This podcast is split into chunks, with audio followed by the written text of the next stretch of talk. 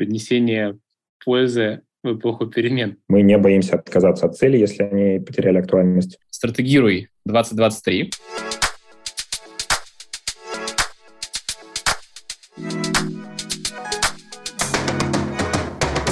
А, друзья, здравствуйте! Мы продолжаем серию подкастов компании «Земля стратега». В преддверии форума «Стратегируй 2023» у нас в гостях Иван Тихов, SEO Додо Пицца. Иван, привет!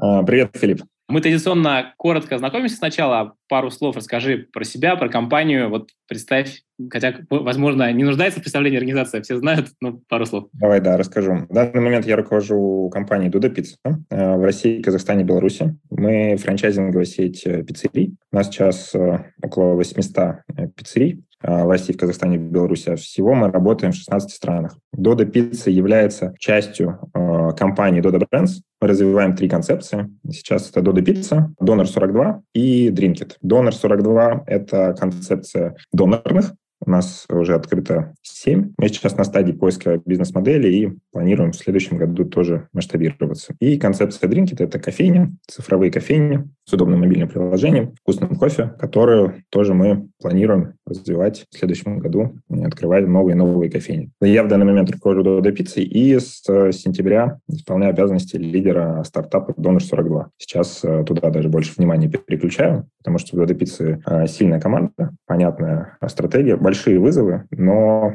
команда уже готова к тому, чтобы я мог переключить свое внимание немножечко на другой проект. Скажи, пожалуйста, вот последние там 2-3 года были непростыми для большинства отраслей и компаний. Что происходило в вашей отрасли, в вашей компании? Какие были основные вызовы, с которыми столкнулись, как преодолевали? Вот про последний такой период. Что яркого бросается в глаза? Слушай, всех э, трясло. В принципе, вот скорость изменения контекста, скорость э, новостей, нововведений существенно выросла. В 2020 году с э, началом ковида самое большое влияние, наверное, изменений было на индустрию доставки доставки еды. Доставка еды в 2020 году очень сильно выросла, а, где-то на 50%, тогда как а, в целом ресторанный бизнес а, просел. Ну, по понятным причинам, что люди сидели дома и заказывали доставку еды. Все-таки доставка еды меньше по объему в России, чем ресторанный бизнес в несколько раз. Поэтому вот это рост Нельзя сказать, что он прям компенсировал э, падение отрасли. Было очень сложно всем, кто до этого не работал доставкой или для кого доставка не является профильным бизнесом. Вот, наверное, кризис оказался по итогу не таким страшным, как казалось, потому что ну, я помню весну 2020 года было ощущение, что очень многие рестораны, сети просто не переживут э, вот это изменение, но смогли, адаптировались, действовали очень многие Э, быстро, гибко, решительно. Мы, э, поскольку всегда были ориентированы на доставку до пиццы, у нас большая половина выручки поступает с доставки, мы таким оказались невольным бенефициаром этой истории. Э, ну, понятно, что мы со своей стороны там, принимали определенные решения, быстро действовали, расширили меню, добавляли там новые позиции, отключали маркетинговый фонд, потом, наоборот, возвращали с тем, чтобы активно инвестировать в рекламу, привлекать клиентов. Много вкладывались в скорость доставки, в качество, на собственная служба. Вот. И мы ну, с 2020 года растем хорошими темпами. В 2020 году мы выросли ну, на уровне с рынком по доставке. У нас там был рост около 50%. Ну и в 2021-2022 году мы гоняем высокие темпы выше рынка. Вот. Нам, к счастью для нас, удается адаптироваться к сложившимся обстоятельствам. Может, про это подробнее? А в чем секретный соус? Ну, понятно, что компания очень такая как бы известная, яркая на рынке, выделяющаяся. Это основные элементы вашего ДНК, которые позволяют адаптироваться и быть устойчивым в текущей ситуации. Ну, начну, наверное, с первого слова, которое нас всегда характеризует, это открытость. И объясню, как она здесь э, помогла влиять. Все-таки большая организация, то есть больше 30 тысяч сотрудников э, в разных наших заведениях, разных позициях работает. С нами работает около 200 партнеров-предпринимателей независимых, которые в партнерстве с нами э, на местах реализовывают ту бизнес-модель, ту концепцию, которую мы закладываем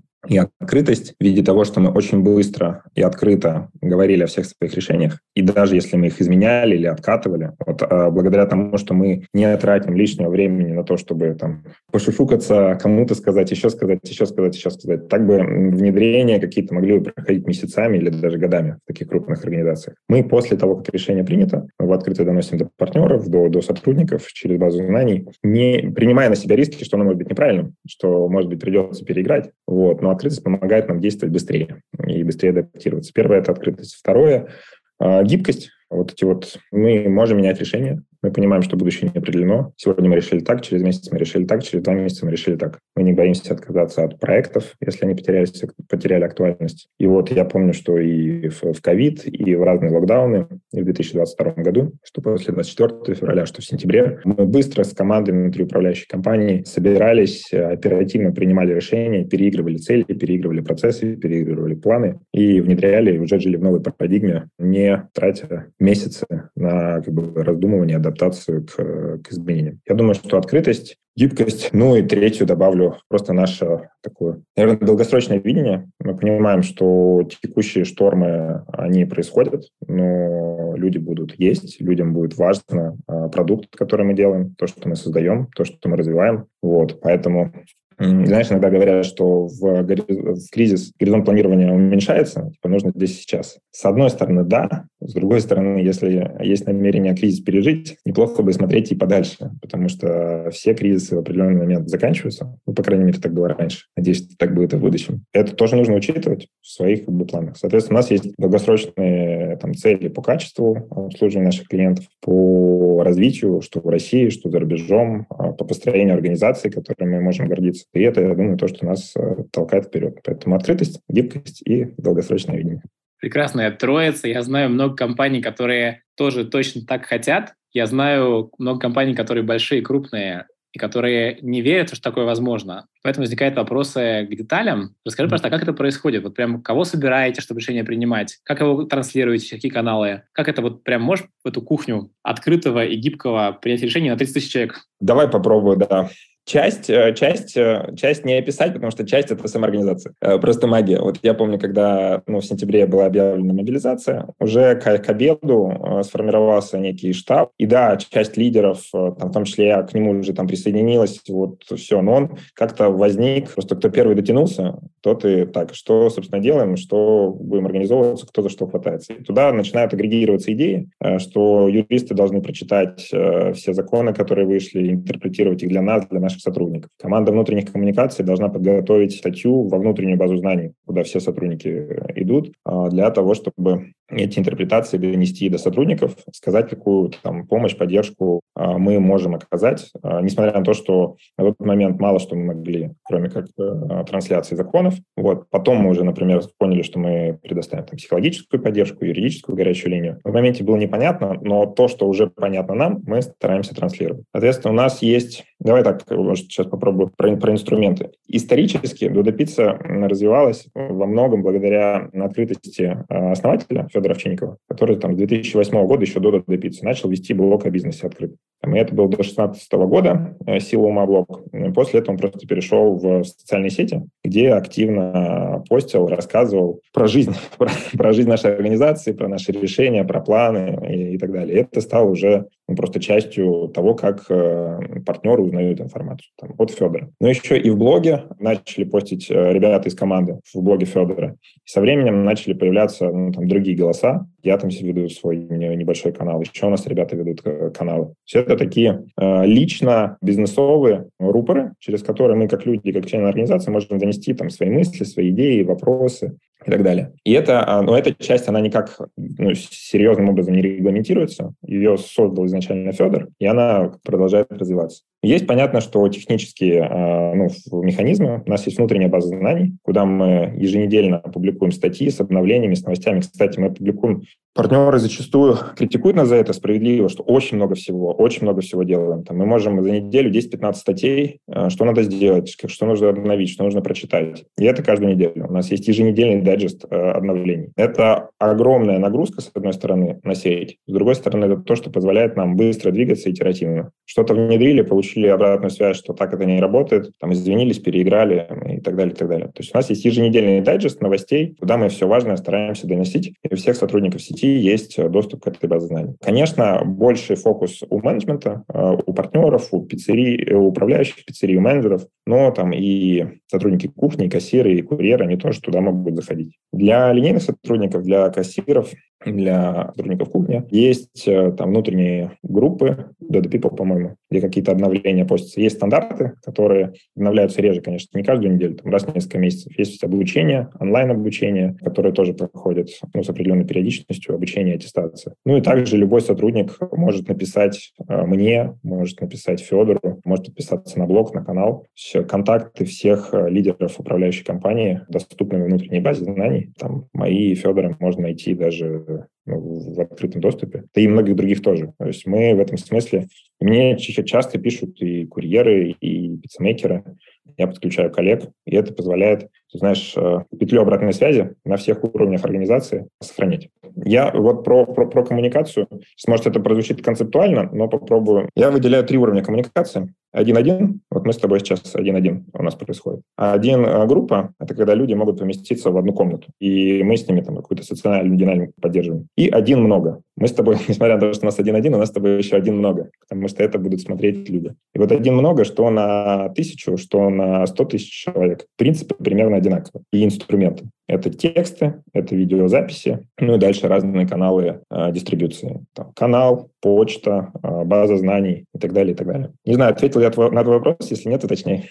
Ты ответил, спасибо, да, вот эти вот инструмент понятен. Самое интересное, что мое внимание привлекло, это слово самоорганизация, когда вот как сам организовался этот штаб, да, антикризисный. И, видимо, как я чувствую, ну, многое происходит у вас в компании вот так. Ты можешь это порассказывать? Про что секретный соус самоорганизации? В чем он? Смотри, мы точно там э, есть еще куда расти, развиваться в области самоорганизации. У нас есть и там и цели, и стратегии, условно спускающиеся сверху, но мы стараемся следить за тем, чтобы всегда фидбэк э, и снизу организации тоже поступал, чтобы учитывались, э, ну, вытаскивать идеи, э, инициативы, где бы они в компании не, не оказались. Я думаю, что важные компоненты самоорганизации – это ответственность. Вот в управляющей компании у нас довольно большая уже команда, там, ну, в DDPC Евразии около 300 человек, это без даже большой блока IT, а в целом там до Brands 600-700. И это вовлеченные, увлеченные люди, которые работают на внутренней мотивации. А внутренняя мотивация предполагает, что я создаю что-то классное, мне не все равно. Соответственно, внутренняя мотивация, ответственность и неравнодушие она естественным образом приводит к самоорганизации. Потому что когда происходит проблема, там человек, который мимо него проходит, он не проходит мимо. Он такой, так, ребята, а у нас тут мобилизация началась, что делать-то? Кто-нибудь знает? Типа, не знаем, не знаем. А кого? А давайте этого позовем. О, а давайте юристов. Они вот. И с одной стороны, понятно, что всегда важные вопросы, там подключается и топ-менеджмент, где-то может направить, где-то может принять какие-то решения, но даже если этого не происходит, часто ну, начинается, жизнь начинает движуха, потому что людям не все равно. Мы стараемся строить такую культуру, чтобы люди в разных Э, командах или в разных э, функциях, они не рассматривали другую функцию, другую команду как нечто чужое, что типа это, это, это, это, это они. у нас есть общие цели, у нас есть общее направление. И в этом смысле иногда ты там, жертвуешь своими целями ради целей соседней команды, чтобы достичь результата, потому что чувствуешь, что это важнее. И вот, вот это невозможно проконтролировать сверху, и нет необходимости. Соответственно, когда группа вовлеченных людей, компетентных, которая понимает контекст, понимает там угрозы, понимает понимает возможности, собирается вместе и начинает действовать, то она де-факто самоорганизовывается. Ну, в той или иной степени. И иногда само, самоорганизация может быть и решение позвать лидера. Типа, нифига не, непонятно, срочно подключите там кого-нибудь, кто знает, что делать. Пускай он нам расскажет. Это же тоже сам, самоорганизация. Не то, что не, не лидер пришел так, вот не знаете, что делать, а команда такая, блин, вот тут вот вопрос не можем решить, нужно твое мнение, нужно твое включение или нужно твое решение, потому что это уровень стратегии, и нужно, чтобы кто-то взял ответственность ответственность, мы думаем, что это ты. Окей. Круто. А вот как происходит это строительство культуры, в которой там проблемы, задачи другого отдела или там да, другой функции, они настолько же важны или важнее, чем мои? Как это вот, то есть мы много вкладываемся в эту, вот, в эту культуру? И как вообще в компанию попадают люди, которые обязательно вот такие как бы вовлеченные, ответственные, которым не все равно? Потому что это, опять-таки, тоже такая, знаешь, ну, для большинства компаний на там стране, да и за рубежом это прям такая мека какая-то, какая-то сказка такая. Вот, в общем, расскажи.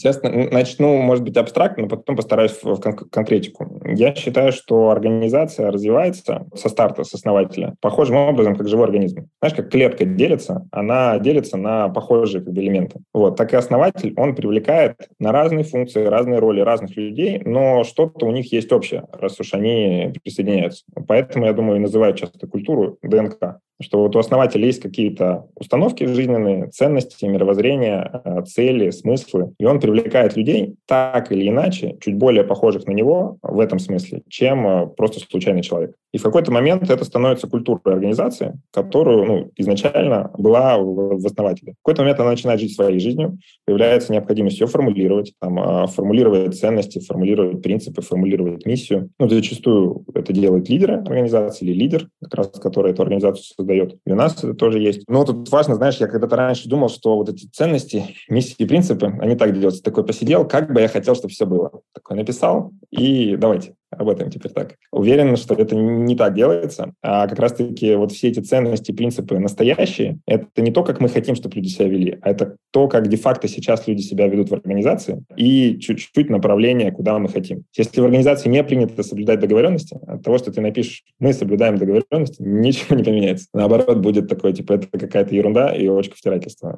просто лозунг. Де-факто, на мой взгляд, культура проявляется в, в действиях, действиях э, и в разговорах, э, и в принципах принятия решений. И Федор, почему, мне кажется, у нас такая живая культура, что Федор основатель, он как раз через блок очень много писал про те самые принципы, про те самые действия, которыми мы руководствуемся при работе в компании. Принцип открытости, он имеет, например, очень практическое применение. Мы э, зачастую проверяли через него какие-то решения. Если мы можем о решении написать открыто, значит, с ним все в порядке. Ну, например, у нас был партнер, э, который совершил там ошибки, за которые следует, следует там расторжение договора, ну, должно следовать. Но мы понимаем, что он там классный парень, вот такая вот ситуация, э, мы вошли в положение, дальше мы проверяемся, а мы можем пойти другим партнерам написать, смотрите, вот, вот этот вот как бы такая вот ситуация, мы решили партнера простить. И там поняли, что можем. Мы пошли и написали. Потому что если бы не можем, это значит, что, возможно, тут есть какое-то двоякое отношение конкретно лично к человеку, и поэтому мы не можем про это написать, значит, нам есть самим что стыдиться, значит, что-то не так в нашем решении. Или там э, многие пицца-компании используют э, сыр на растительном жире. Э, не на молочном, а на растительном. Он дешевле, он выгоднее. И несмотря на то, что он хуже по качеству, по восприятию, не все клиенты это различают. И там в какой-то, например, кризис мы рассматривали, готовы ли мы перейти на растительный жир и на сыр с растительным жиром. И тут, ну, с одной стороны, есть, в принципе, то качество продукта, которое мы себе ставим, и мы там не были готовы и не хотели. А с другой стороны, еще вот тоже, а как мы это коммуницируем клиенту? К нам приходят клиенты на экскурсии и показывают. То есть вот мы, если мы это сделаем, то мы это, ну, как бы, так и, и напишем. Мы не будем писать моцарелла, мы будем писать сыр растительного происхождения. То есть мы не можем пойти на обман, потому что мы открыты. Открытость нам помогает в этом удерживаться. И вот так, с одной стороны, какой-то набор ценностей и принципов, типа открытость, партнерство, клиентоориентированность, там, э, лидерство, владение и так далее. То есть это, с одной стороны, это какое-то слово, а с другой стороны, там, за 10 лет, за 12 уже почти развития компании появляются какие-то принципы, какие-то истории, э, какие-то знаешь, внутренние мифы, которые раскрывают, а что это значит, и которые передаются из уст в уста, и которые фиксируются. И, и так культура живет и и развивается. У нас была ситуация, приведу один кейс, она стала прям знаменитой, тоже про сыр. У нас есть чековая лента, и на чековой ленте мы ее решили забрендировать рекламкой сзади. И там просто взяли какое-то количество макетов рекламных, и один из макетов было «Мы никогда не замораживаем моцареллу». Это был старый-старый макет, который в начале э, создания компании мы думали, что это преимущество говорит, что у нас свежая моцарелла. Потом выяснилось, что моцарелла, шоковые заморозки, все с ней в порядке, ее используют э, ну, много где, и мы на нее перешли. И менеджер, который готовил поставил эту чековую ленту, он вставил макет, ну, не подумав, не обратив внимания и так далее. И произвели мы этой чековой ленты на 18 миллионов рублей. Соответственно, это где-то на полгода или на год запас. И был вопрос, а что, собственно, делать? Ну и было принципиальное решение, принятое, что мы ее утилизируем. Более того, поскольку бизнес-партнеров совокупный больше, чем а, бизнес-управляющей компании, нам пришлось, мы решили, что мы финансируем это за счет компенсационного фонда партнеров. То есть мы еще и партнерам сказали, понимаете, мы тут накосячили, но поскольку мы не являемся бенефициарами цепочки поставок, то есть мы ничего не зарабатываем на ингредиентах, на поставке, мы все отдаем в цену, то мы не можем и убытки нести. Поэтому вот из компенсационного фонда вы платите 18 миллионов за то, что один из наших менеджеров совершил такую ошибку. Но мы не можем этого допустить, потому что это обман наших клиентов. и главное, что э, менеджеру ничего не было, она до сих пор работает в компании и создает классные продукты, проекты, уже несколько лет прошло. Ну, ничего не было, кроме рефлексии и разбора этой ситуации и системных выводов. Как мы, как организация, допустили возможность менеджеру на линейной позиции совершить ошибку на 18 миллионов рублей, где мы не настроили. Там добавили вычетки, добавили, э, ну, там, сократили стоки по этим позициям э, и так далее. Соответственно, с одной стороны, это история, с другой стороны, в ней есть ну, набор принципов, что ошибиться может каждый, но лучше не ошибаться дважды, что мы не можем врать, и мы не врем, ну, мы открытые. Вы знаете, там даже вопрос такой возникал, окей, а если бы это было на 100 миллионов, то есть вообще, если бы риск существования бизнеса, то что бы мы сделали? Мы бы сохранили ленту, но написали клиентам в социальных сетях, друзья, мы облажались, и теперь на нашей чековой ленте написано неправда. Вы уж простите, не подавайте там на нас самое, но иначе нам крышка. Вот, как бы надеемся на ваше понимание и, и принятие. И вот таких историй, таких принципов, таких ценностей много. Мы довольно много контента производим. У нас есть две дода книги, которые можно в пиццерии купить. Это там по 10-12 э, там, притч, по сути, реальных историй, которые с разными менеджерами, с разными сотрудниками, лидерами компании происходили. И через эти истории а, ну, какие-то принципы, какие-то ценности рассказываются. Вот.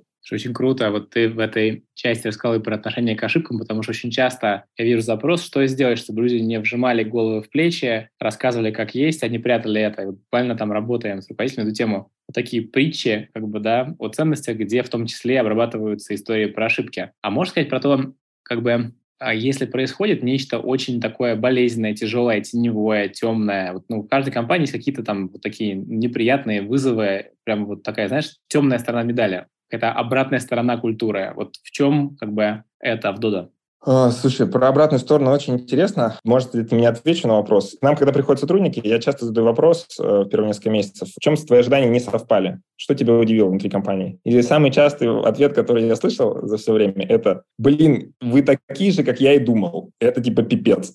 То есть, типа, я думал, что где, в чем подвох? Типа, да-да-да, открытость, бла-бла-бла. Типа, где? В какой момент меня стормошат и скажут, что все не так, и это все было шуткой. Но, ну, по мнению этих людей, которые мне это говорили, этого не происходит. Поэтому мне сложно сказать, что является темной нашей э, стороной, потому что вот то, как мы презентуем, то оно как бы и есть. Я так, так это считаю. Понятно, что мы люди, мы можем сами заблуждаться, что-то утаивать неосознанно. Но я думаю, что открытость, она требует смелости, и это определенная нагрузка. Признавать ошибки, перестраиваться. Потому что если лидеры не будут признавать ошибки, не говорить, я накосячил, э, это была ошибка, давайте переделаем, то не будет безопасной атмосферы в организации. Потому что если ты не ошибаешься, а другие ошибаются, то они тоже не хотят ошибаться.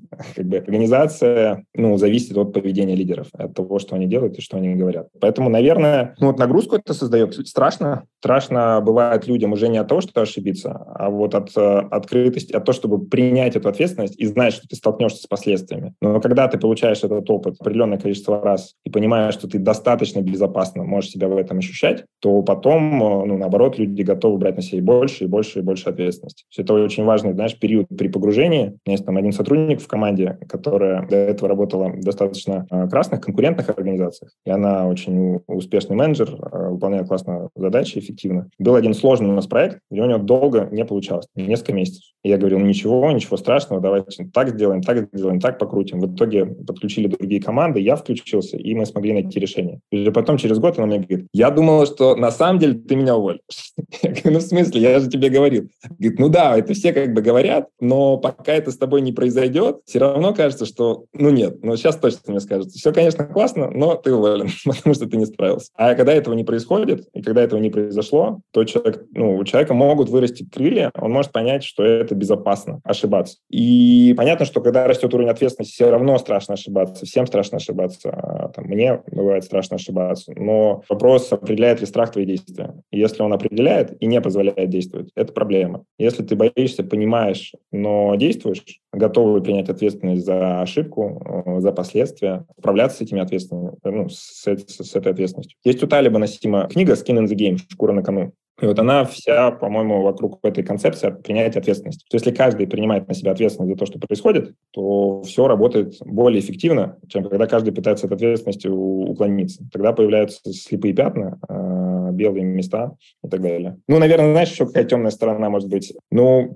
нас могут порой считать чудаками или дурачками, где-то там, э, может быть, безумцами. Это, был, это уже сейчас не вспоминается, потому что мы лидеры рынка в Додо Пицце. Но я помню, первые пять лет Федору писали, э, типа, да-да, понятно, сыктывкарский Стив Джобс, что ты там все нафантазировал. Все мы знаем. Сейчас вот начнешь давать взятки, сейчас тебя русский бизнес исправит, э, все эти твои идеалы. И ну, может пугать людей более закрытых или не готовых такая как бы степень открытости. Вот. И у нас были, ну, довольно...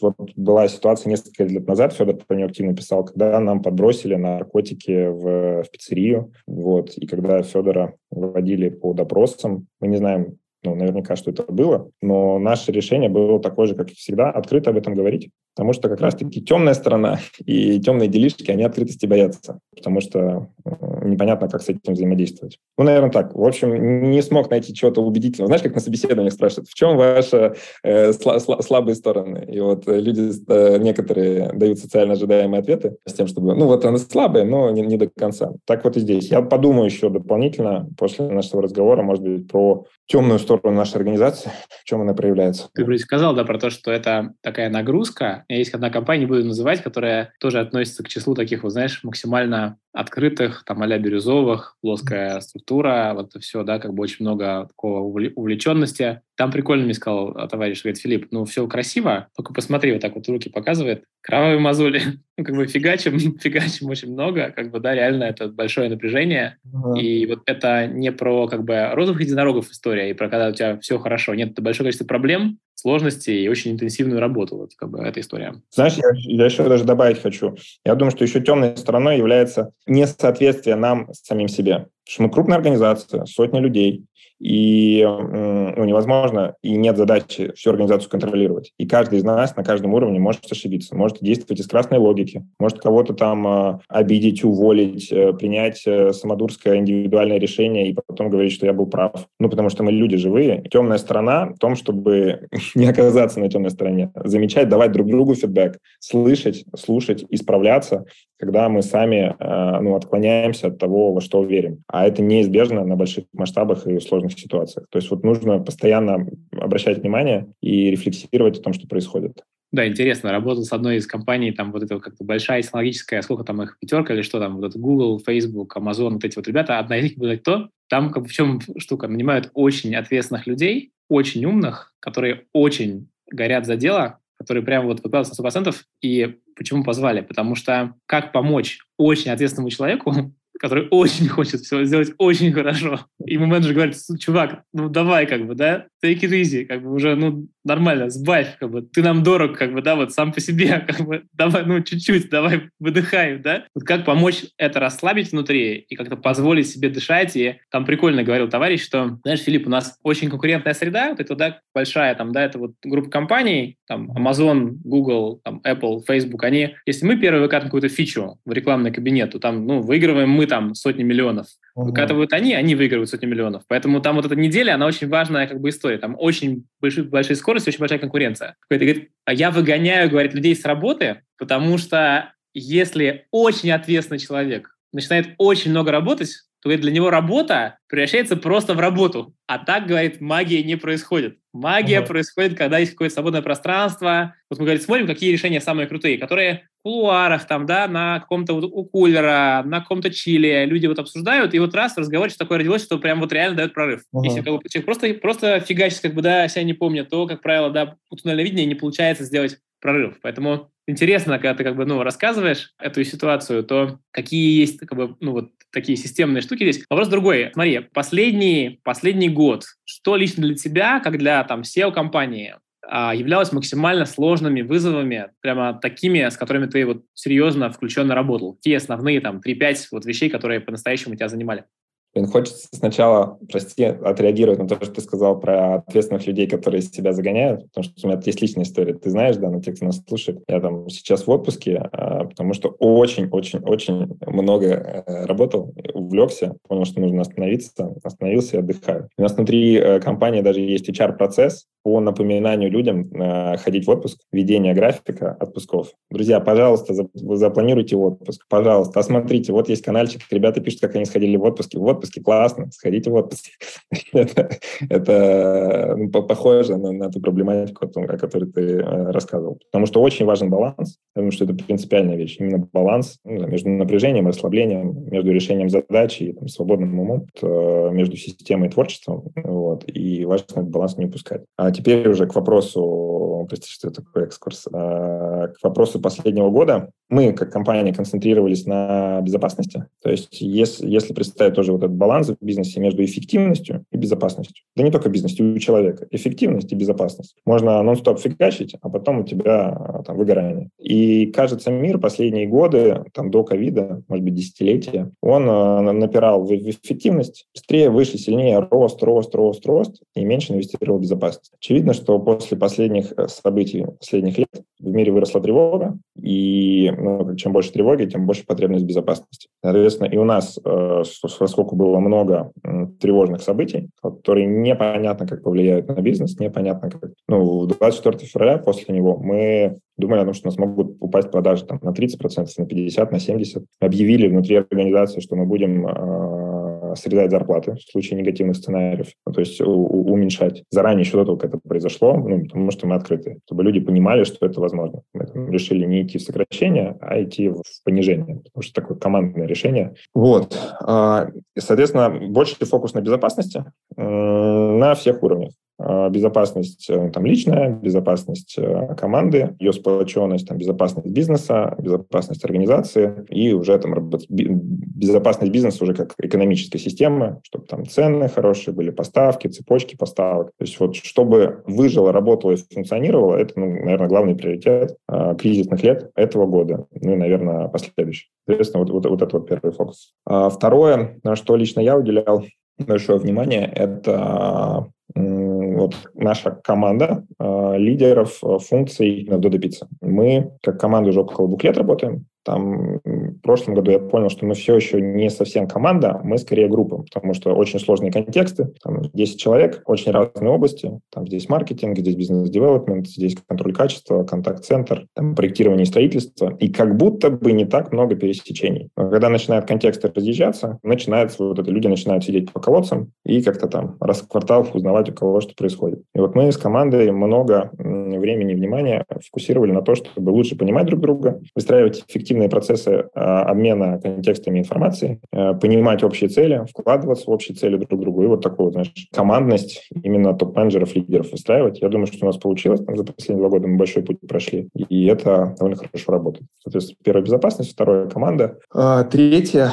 а, ну, третье это, наверное, какая-то, знаешь, может быть, поддержка или уверенность, которую мы транслировали в сеть и на компанию в целом. Причем тут важно, что мы не рассказывали про розовых пони, что все будет хорошо. Мы знаем, мы понятия не имеем, как все будет, потому что будущее не определено, контекст очень сильно меняется, есть факторы, на которые мы влияем очень непосредственно, ну, страновые, политические. Но мы ну, рассказывали, как мы действуем, потому что мы там в Москве, что мы работаем, что у нас такие цели, что у нас такие задачи, что у нас такие проекты, что у нас там есть сценарий позитивный, э, ну, там, так, знаешь, умеренный, негативный, катастрофический, так скажем.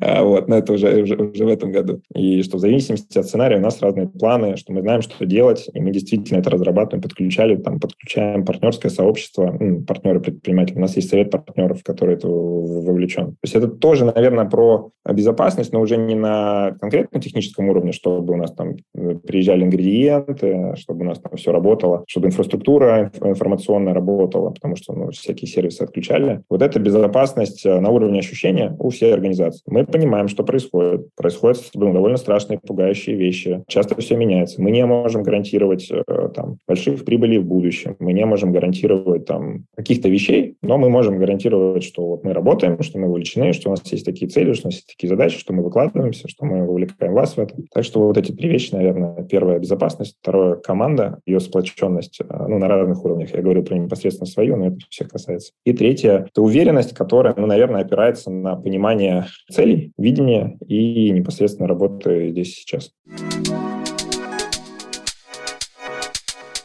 Расскажите чуть больше про то, как вы стратегируете. Вот я слышу, что часто как бы, да, пересматриваете цели, такая, да, вот постоянно такая итеративная корректировка курса, при этом есть долгосрочное видение. Вот немножко mm-hmm. побольше про это, как это происходит? Смотри, ну, долгосрочное видение, как правило, про него рассказывает Федор. Это результат его работы и команды там э, топ-менеджеров, э, обсуждений, и вот он про это пишет посты. Например, у нас был план 333, что мы за три года хотим выйти на IPO. Сейчас у нас в международном развитии глобально важная точка э, Дубай. Мы там витрину для международного развития открываем. Но при этом в России, в Казахстане, Беларуси для нас ключевые рынки по размеру. Здесь важны свои фокусы. Это там про долгосрочное видение. Потом есть э, конкретные процессы ежегодные. Мы даже две, две, два ежегодных цикла стратегирования. Первый перед календарным годом. Вот сейчас как раз мы с командой в октябре, в конце октября стратегировали. Ставили цели. Цели на год. И еще у нас есть летом съезд партнеров. Перед этим мы тоже стратегируем, чтобы обновить какой-то. То есть мы как бы каждые полгода а, на год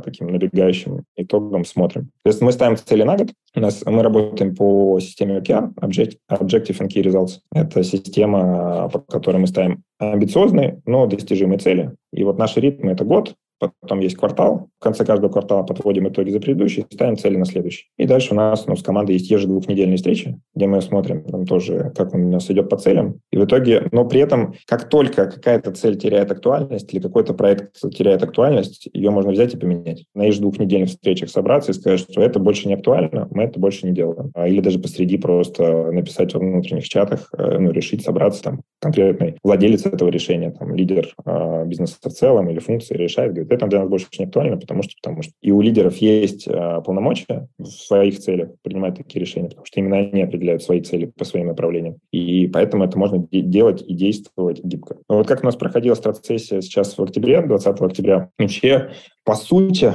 мы как лидеры, я и мой заместитель Дима Соловьев, поскольку я на донор переключился, у меня сейчас есть заместитель в команде. Дима принес только контексты. То есть вот у нас есть контексты, вот наши вызовы, вот наши планы, вот наши проекты, вот что мы делали, вот как мы это видим. Давайте теперь на основе этого поставим цели. Дальше там группа нас, ну, как команда поделилась на пополам, там в течение какого-то времени поставили цели, сравнились, они получились достаточно похожие, а, ну, потому что контекст общий и достаточно высокая слаженность. Уже вместе все обсудили, все переработали, поняли, какие тут цели, какие есть цели, как мы их будем мерить, что мы с этим будем делать. И потом мы ушли на 10 дней с командами уже прорабатывать проекты по достижению этих целей, уточнять формулировки, уточнять измерения э, отдельных составляющих. И 1 ноября я уже был в отпуске, а, ну, знаю, что команда встречалась, все провела, определили, скрепили цели, проекты. И результатом этого стратегирования становятся объективы, то есть цели на год, key результаты, то есть э, то, как мы измерим, что мы достигли эти цели, или то, как мы поймем, что мы их действительно достигли. Ну, целью может быть, там, не знаю, существенным образом улучшить качество клиентского опыта, но это же существенным образом, это же тоже настройка. И вот насколько именно за год, чтобы это было и амбициозно, и достижимо, э, вот мы обсуждаем внутри команды. Соответственно, цели, результаты, э, ну, вот эти измеримые показатели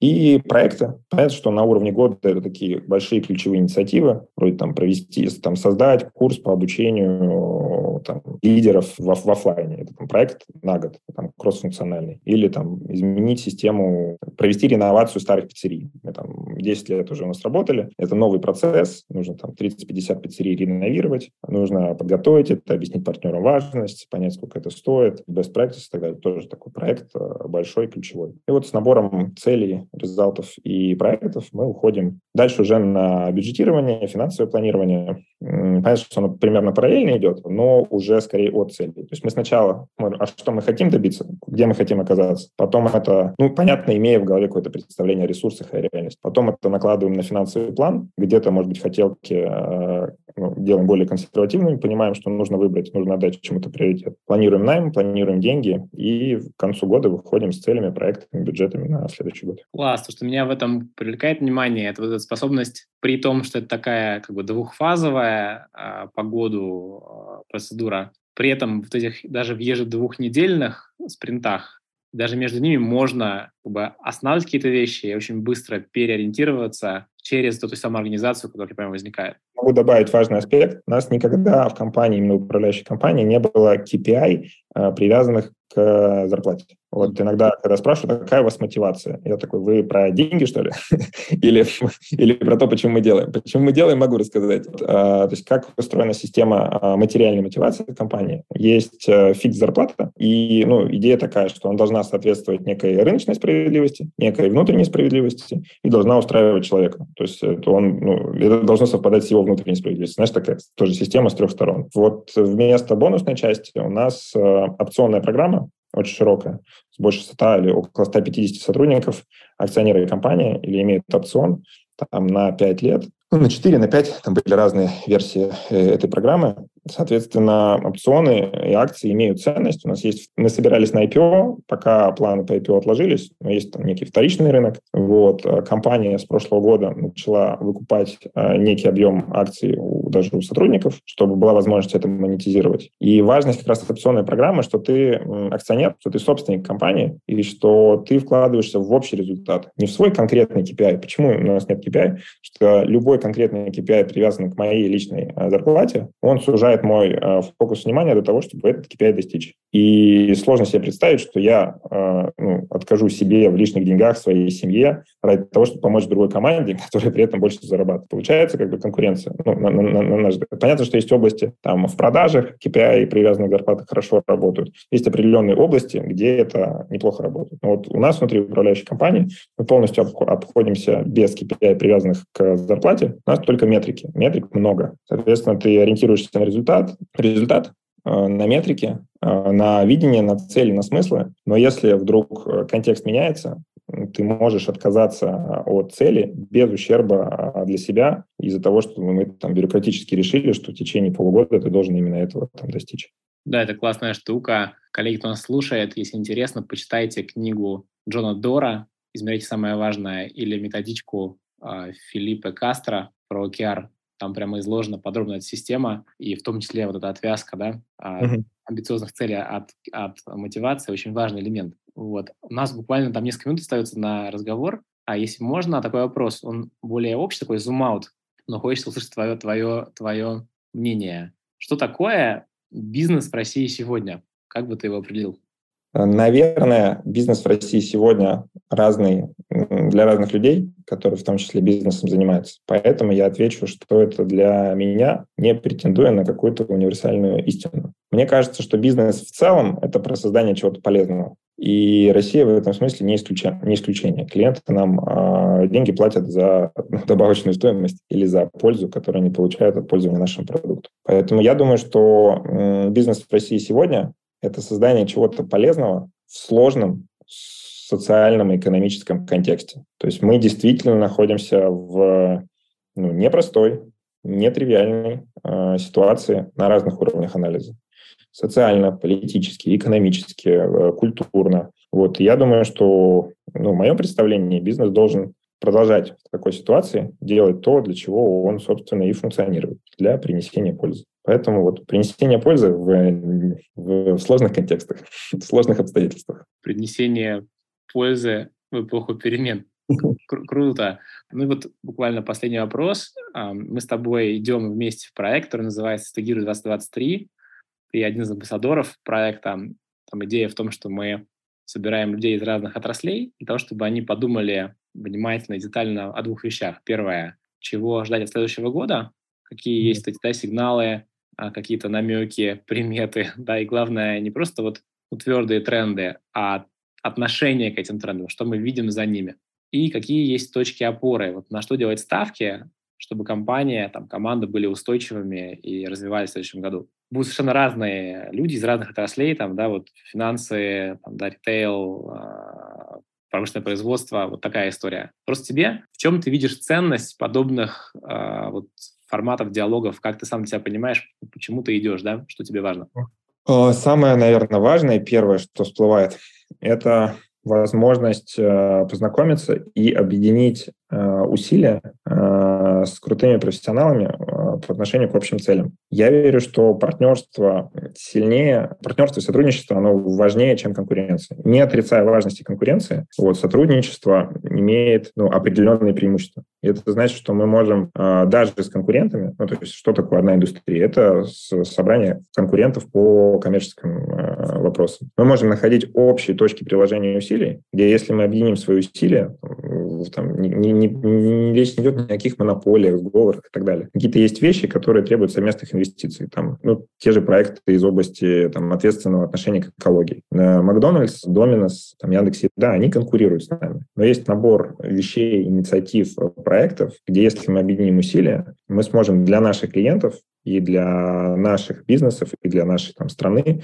принести больше ценности. Соответственно, я вижу, вот, наверное, первое для меня – это э, знакомство с людьми, поиск каких-то взаимных интересов, э, которые отвечают интересам наших бизнесов и наших клиентов, и ну, потенциальная реализация таких э, проектов, инициатив. Ну и второе – это, наверное, формирование и уточнение какой-то вот картины будущего, потому что будущее – это, по сути, образ в голове, и он у каждого из нас э, ну, отличается и свой. И собравшись вместе, поделившись какими-то своими инсайтами, мыслями, представлениями, можно ну, сформировать какой-то образ, э, может быть, не столько более точный, потому что, наверное, стратегирование это все-таки не про прогноз, сколько более более даже привлекательный, то есть тот, к которому мы захотим стремиться, тот, который мы захотим реализовывать в условиях а, ну, реальности и тех сложных контекстов, которые у нас есть. То есть я думаю, да, и, и прогноз может проясниться, обсуждая, что, что ждет, какие тренды, какие там решения, потому что никто не знает все, я многого не знаю. Я думаю, что я что-то узнаю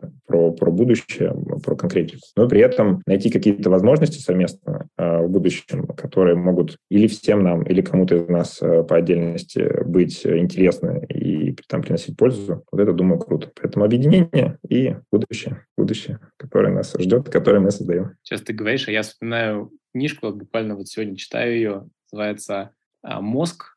Инструкция по применению». Это Дэвид Рок написал. Там uh-huh. что происходит в момент инсайта. Что как бы инсайт — это, с одной стороны, какая-то ну, содержательная штука, ну, это информация, а с другой — это мощнейший прилив энергии, э, как бы, который хочется делать, который хочет быть воплощенным. Вот когда ты говоришь про то, что ну, отчасти это прогнозы, а с другой стороны такой сильный образ будущего, который хочется пойти и сделать, это очень резонирует, и кажется, что событие ровно для этого и нужно. Спасибо большое за разговор. Мне кажется, было очень там, полезно и точно для многих людей, которых я знаю, ценность мы этим с тобой создали. Спасибо. Спасибо большое. Спасибо тебе за встречу. Спасибо, что нас послушали.